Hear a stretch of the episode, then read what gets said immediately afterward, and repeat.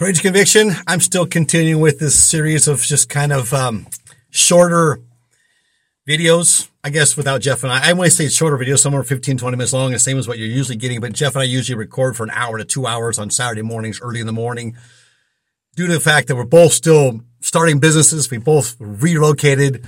I've just recently come back to the States from living 20 years in Latin America and undergoing my studies there and work and so forth, but for the most part stayed there probably the last 10 years to further my studies there on well, more specifically on how ancient cultures collapsed. And I was studying, you know, the centralized versus decentralized cultures and when they were conquered by the Spaniards or other natives, how easy it was to conquer a centralized, such as the Incas, that just collapsed very easily. Once the conquer of the capital was done, all the rest just obeyed because that's what they're conditioned to do, right? So the Spaniards took an easy conquer there. Now the Maya, on the other hand, were much more difficult to conquer because they were independent city-states, right? Like we find in the Book of Mormon, they were independent city-states. They all had like a general constitution that they marched by, if you will, but they were independent states. Hey, I want to talk about something here that's a little more personal to me. I have a son. I mentioned in the last video that I have two children. Both got a cup of the whole woke thing. Okay. One of them to the point of the whole LGBTQ thing. The other one just in the woke idea, no God, you know, abandoned the church as a teenager, probably about 16.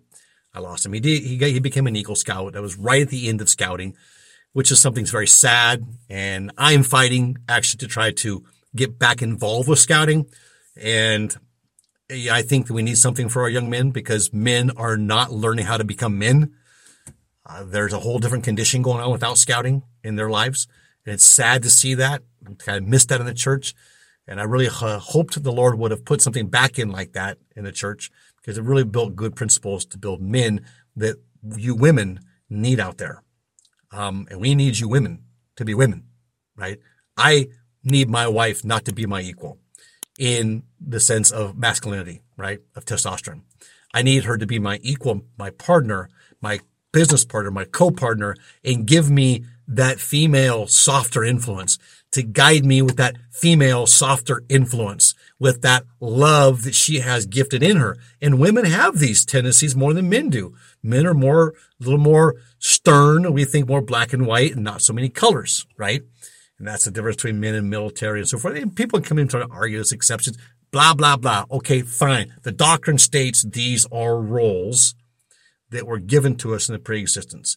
These are tendencies and characteristics that make us man and woman. Father in heaven is masculine. Jesus Christ was masculine. There was nothing feminine about him. And we're trying to paint this picture of this extremely compassionate, toxic compassion, if you will, a term I like to use now, Christ. I'm even seeing Christ now wrapped in a rainbow robe. Hey, if you want to do that, that's your agency. But it doesn't have to be forced upon us at church. Now, something we're going to have to do at church is coach our kids. And this is what I'm going to talk about right now. See, I wasn't coaching my kids. I was down in Costa Rica pursuing my career, going after my goals. I thought I was providing for a family. I was. And I'll just tell you this much right now. I'm going to tell you two little stories right now that I hope can help you on your road back to Christ, right? No matter what religion you are. But I was sitting in St. Thomas at this area where there's a lot of mega yachts. These huge wealthy people's yachts are there and they store them there. And we had... It's where the cruise ships come in. If you've ever been on a cruise and gone through there, it's that same area. We had a dive shop there. I was business partners with some guys there, some British guys. And we had a scuba shop. I was a dive instructor, and it was a hobby. I loved it. I loved diving. I still love diving because of my ears, you know, perf my ears and so forth. And so I have some difficulty. I don't get to dive as much. It's kind of not very comfortable for me. That's a whole nother story. But I love it's a whole nother world down there. And it's just so serene and so quiet. It's nice. I like to escape and get under. However, here's a point I want to talk about. I'll go into my son. I'll just jump right to that. My son one day, he just said he got caught up in this whole woke thing. He's a school teacher, high school teacher. Would always kind of like seclude him out. He and his brother, they're twins. And I taught them the same. Through scouting, I set the same standards through the martial arts. Before they were born, I had already scripted out the things, areas I wanted them to study it until they're 18. And I told them all the time, because by the time they're 15, 16, they get the idea of agency and they want to come back and say, well, I have my agency, Dad. And I would say, yes, you have your agency. Once you turn 18, you walk out the door of that house. Now you have your agency. While you're in this house, it's my responsibility to teach you how to use that agency and how to make good use of it and make good choices in that agency. So until then, you are a Padawan in my home, and you're going to respect that of our home. My home, only I say because I was the patriarch of the home, right? Leading with my wife and trying to help my children, prepare them to become adults. See, we're raising adults. We're not raising children. And that's something we need to understand right now. We're not raising children. We're raising adults. We're raising the next generation, how they're going to think, act, and how they're going to raise our grandkids, right? So we need to marry well. Two of my kids are married now, and they both married well. It appears at this point, and I'm happy for that. May not be the one situation. My oldest daughter may not be the ideal, but he recently joined the church, and he's a good man. He treats her good. My grandkids, he loves them to death. He treats them good too. And, you know, he and I don't exactly see eye to eye on certain things, but that's okay. He's not a bad guy. He's not in left field. He's still marching in the same direction I am. And I just have to respect the fact that he's doing all the things I need him to do as my son-in-law. You know, maybe he doesn't like me that much for whatever reason. Remember, I haven't been here. I was out of the country for 20 years. I wasn't here for their wedding either. I couldn't get back here. There were circumstances there that I couldn't leave and come back for.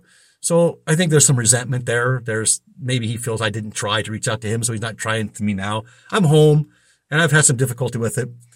But I've had to come to a point where, okay, that's how it is, and I just have to learn to have patience with that.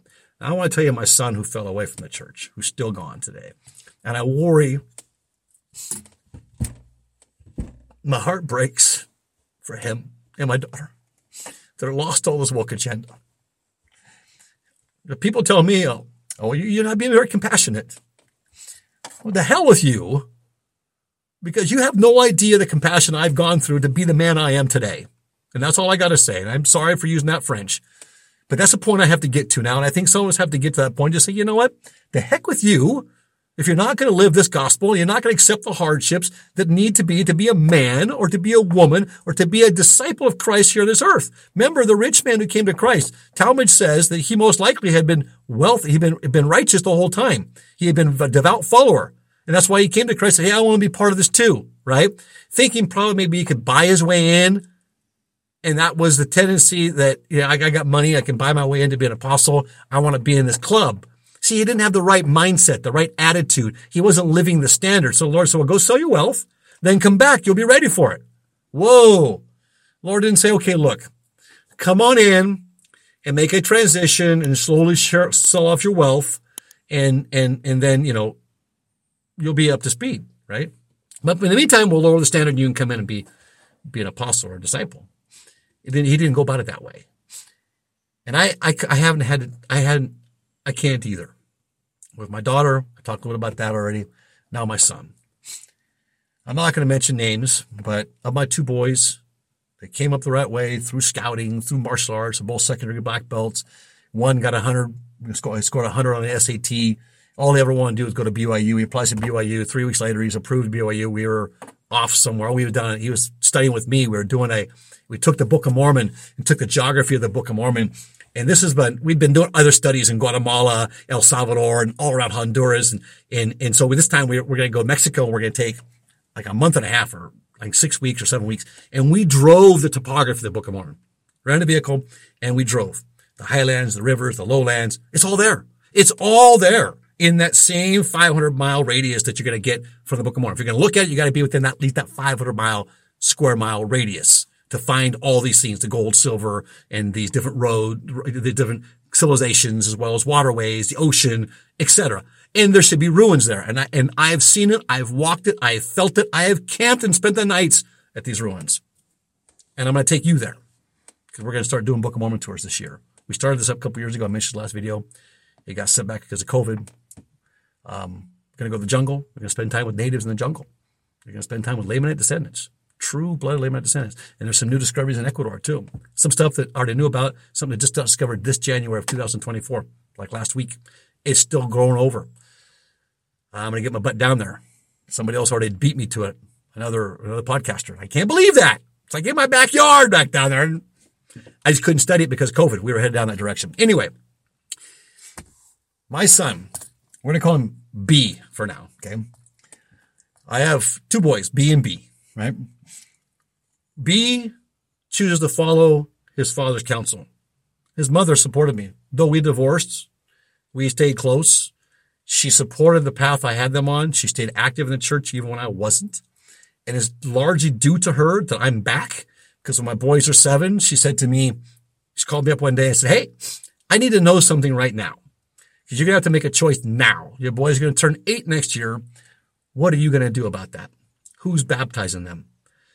Are you going to be where they baptize them? Or should I start finding somebody else to baptize your boys? Man, that was a powerful impact on my chest and on my shoulders. And I thought, wow, what do I like more? Out here chasing these girls and the social life and the popularity and being Don Eric and thinking I was some Don Juan. I wasn't, but I thought I was. And I had to value what was more important. And I had to make that change to live the standard. Now, here's my point I'm trying to get at. And I baptized them, by the way. And it was difficult. And I won't say I haven't looked back, because Satan, when hard times come in my life, it's always easier to look back to the easy ways, right? To the ways that seemed to help me relieve myself from the stress, if you will. And I had a heart attack at 45 due to stress, because of the stress of the 2008 issue. I was a CEO. There was a lot of things that came down on our company, and I was left holding the bag. I had this bailout of people and embezzlement that ended up destroying the company in Costa Rica, which just turned everything, which is the true face of Costa Rica came out. Many people don't see that when they go and travel there, because a lot of beauty to Costa Rica. But the culture itself is very discriminatory and very much theft-oriented. It's the socialism. I'm sorry, but that's what it is. And it's gotten worse. Not better. Now, it's not me saying that. That's by my Costa Rican friends and attorneys I have to work with down there that represent clients of mine. And we've got a working relationship because we've had to work together for the last 15 years. Here's my story. High school teacher, okay? Living on there's no God, teaching these things in high school. Both my boys. One chose to keep the faith and do what dad asked. The other one started to doubt and to question. And so he turned to drugs, friends, and influence. Eventually, he gets out of high school, just like a sophomore. Gets out of high school, year after high school, he goes and buys a hard drug from some guy, an older guy. And this older guy happens to teach music or something like that. And while they're buying the hard drugs, guess who walks in? His wife. And guess who his wife was? The same woke teacher that attacked them all the time in high school and told them there is no God in front of everybody, tried to make them look bad. And my son buckled to social pressure. One of them did. The other one didn't. And he went on to serve a mission, was AP. He was assistant to the president in the mission field. And he didn't get vaccinated, by the way. He said, no, I don't want to be vaccinated. So he didn't get to go to Mexico where he was originally called. He ended up serving in the St. George Mission of Utah. He loved it. Maybe it was the best thing that ever happened for him, because those guys now were his roommates. Well, they were. Until 3 months ago, he met a girl and they got married. And that's a whole other story too in and of itself. I should tell that story as well, because that is the blessing that comes from living the gospel. My son, B1, he's my oldest of the two, born 2 minutes before his twin brother. Breaks my heart still today, and we're close. He's an hour and a half from me. But I still need to spend a lot of time with him. He's 23 years old now. He fell away to the drugs. By the way, that his school teacher was there, right? She was the one that was helping sell the drugs to these kids. And that's why she was espousing these kids, abandoning God, because she doesn't believe in God. And it's free for all, right? Other things took place there that he told me about that I'm not going to repeat here. But these are our teachers right now in the high schools. We need to be very, very vigilant, not just in school, what's going on, but we got to be vigilant what's being preached across the pulpit right now too. Because people think it feels good to get up there and preach the mantra of neo-Marxists vocabulary today, right? When you're in a kindness zone, or you're just being nice to people, That is all the spin now. It's been redefined. Nice doesn't mean the same thing it meant before. Kindness doesn't mean the same thing. Kindness and nice means you can't stand up for the truth. You can't speak the truth because you're offensive then. And then you become controversial, right? And so that's been thrown at me as well. Like, I'm not controversial. I'm just trying to help people understand truth, right? I've had to go through it. I had to figure it out myself. So I just want to help other people understand it. My bishop basically come to me and say, hey, here, the ward, I don't want to talk about these things. Like what I'm talking about right now with you. I'm not allowed to talk about it. And I don't like it. So I don't like going to my ward. You know what's funny? My ward's English speaking. I drive an hour and a half as often as I can, and I go to the Latin branch. Because the bishop there, or the branch president there, he understands conservatism. He understands the doctrine. And the Latins that are there happen to be understanding as well. Now you're getting a huge influx of other types of people coming across the border, because it's not just Latins coming across the border, even though it's the southern border. There's a lot coming across the border. Terrorists, Chinese communists, that are coming here too, with the intent to destroy and divide America. Remember, this division and conquer is an old strategy. All the way back to Sun Tzu, if you would. Okay? This is an old strategy that Satan's always used. It breaks down the people. The city of Enoch, they were of one mind. Okay, so here's my point. Here's what happened with my son. He gets his eagle, and they were going towards other advancements in scouting, a Hornaday award. They worked on this turtle reserve in Costa Rica, helped revitalize it and revive it, and it actually became very flourished again. And they were working towards getting their awards. Now, one boy did get a Hornaday award for that, the one that made the right choices. One is at BYU right now. He's at Brigham Young University right now. It's third year. The other one's still floundering. He's still trying to figure out what to do. Now, he's very knowledgeable in crypto, and he does stuff, and he helps our company down in Ecuador and so forth. And then we have stuff in other countries that we do stuff with. But what happened with me? Yeah, I divorced his mom. That was a mistake. Thought I was doing the right thing. I was in Costa Rica. She was here. She didn't want to be down there. So it was an amicable divorce. There was nothing angry over it. We never fought. We never even had an attorney. And we're still very close today. It's like a sister to me. I had to take this to Heavenly Father. It broke my heart. It broke my heart. I envisioned both of my boys going on mission. I envisioned both of my boys being sealed in the temple. I envisioned both of my boys following the covenant path. But agency, he chose not to. Yeah, I made a mistake when they're young, but by the time they were 8, I was already back on the saddle, and I was keeping that saddle. Now, I had habits and so forth, things that I had tendencies I wanted to look back on, I had to get rid of and get out of my system. But they saw my progression back, and they knew why, and I took them with me. Every chance I had, I spent every dime we had, sold our vehicles and everything down there. You didn't need them because you had buses.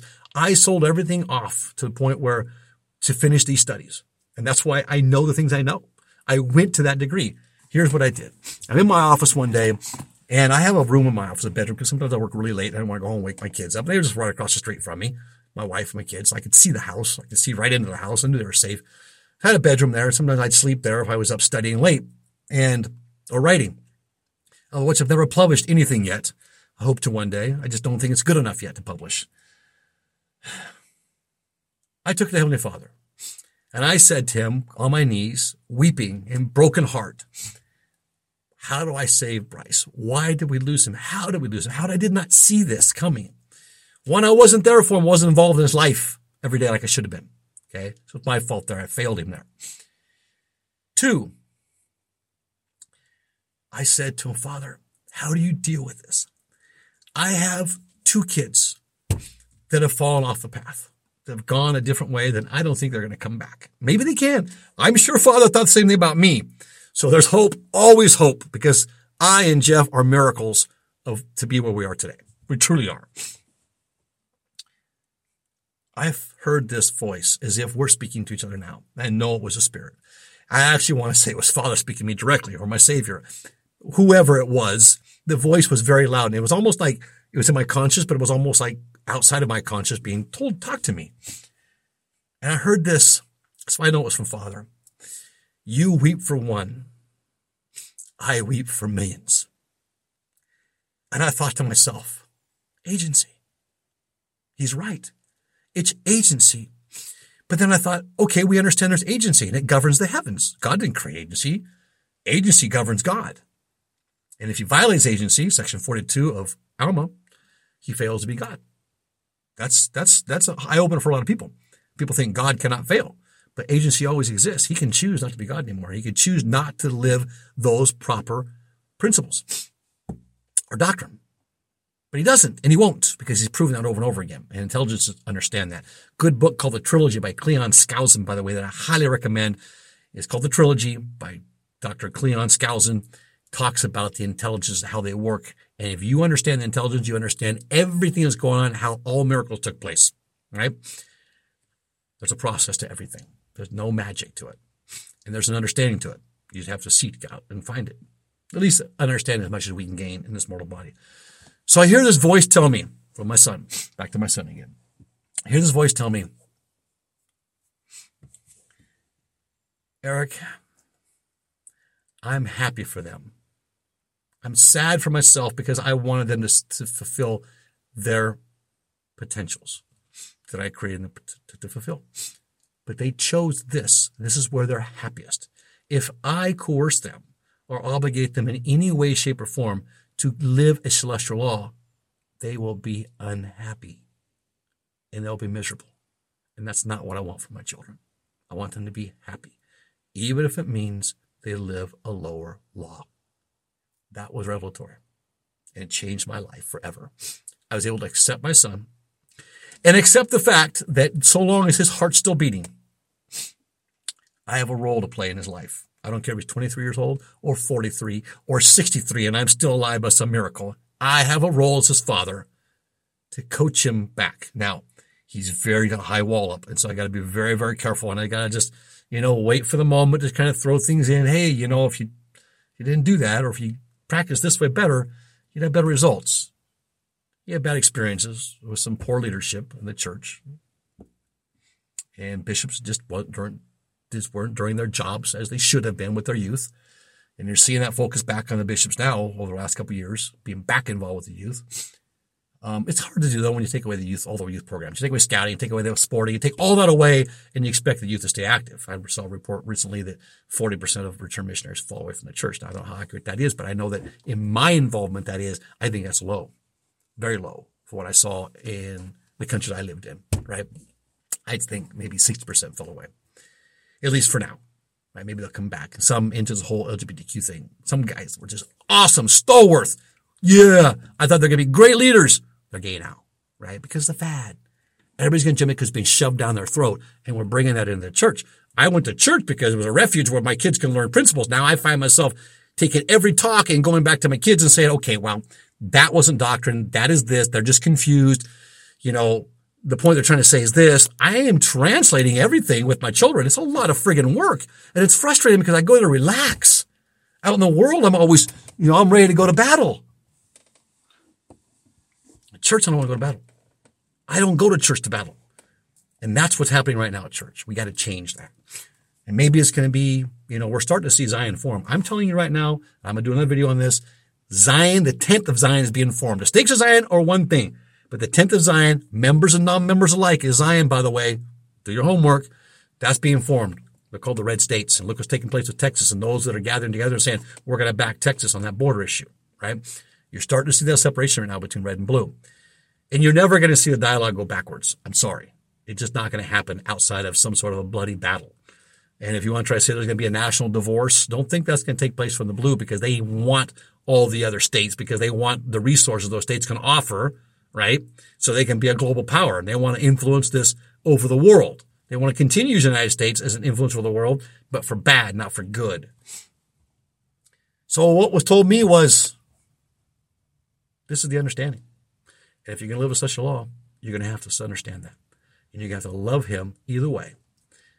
But you set the standard. And you always invite him back to live the standard. While he can't live the standard, you're there for him.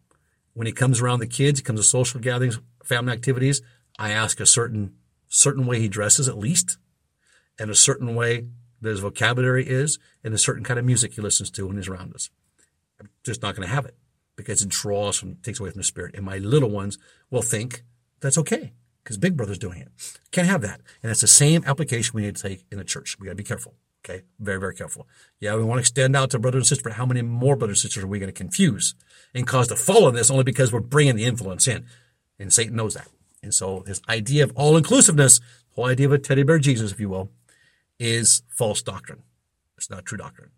You can agree or disagree. Put your comments down below. Please do. But that's what I felt. And I felt that as a strong revelation. And I wrote that down because I was prompted to write it down. And that will stay with me forever. Agency is difficult to deal with. But if our children, remember, they're not really our children. They're really our brothers and sisters, our little brothers and sisters, if you will. And they were assigned to us to teach them, to put them on the right path. That's why if we don't do it, oh, are we held accountable for it? Whoo! Joseph and his first presidency were reprimanded by the Savior for not giving enough focus on their children and their family. So our wives and our family are so important to us, more important than career. Trust me on that. I know we got to live and survive, but I lost a couple families pursuing my career. I achieved my goals financially, but I had this nice big home, this little mansion, if you will, single bachelor, not a girlfriend. I was just living the high life, and I was miserable. I was a king on top of my hill with nobody to govern. I'm saying govern in a good way, nobody to lead, like my own posterity, my own wife alongside of me. I didn't have that anymore. I was wealthy, lots of friends, and I was doing whatever I wanted to do, but I wasn't living the standard. And so my happiness was robbed of me. And the same thing goes for anybody who's sinning. They're not happy inside. So no matter what they say to you, this is my choice, this is their choice. They're happy that way. They're not really happy that way because they know there's something better and there's still time on earth to get it. So I get the fact that we reach out and try to help them make the change. I get that. But we also, when they make their bed, we have to make some decisions on how far we reach out before others begin to collapse in that influence, right? And that's all I'm trying to say. Courageous conviction. Our Savior lives. The Book of Mormon is a true writ. Sign up for our Book of Mormon tours that are coming out this year. I'll take you. I'll show you. I'll show you the footprints of the people that walked here on this earth that you read about in the Book of Mormon. Jaredites, as well as Nephites and Lamanites. And it's pretty incredible, the evidences, if you will, the Heavenly Father still left here on this earth is to do, as Elder Holland said, we gain a testimony first by faith in the Book of Mormon. We can cement our testimony by seeking out the evidences that Father left in this earth for us to seek out. But if we don't seek, we're not going to find it. Courageous conviction. We'll see you in the next video.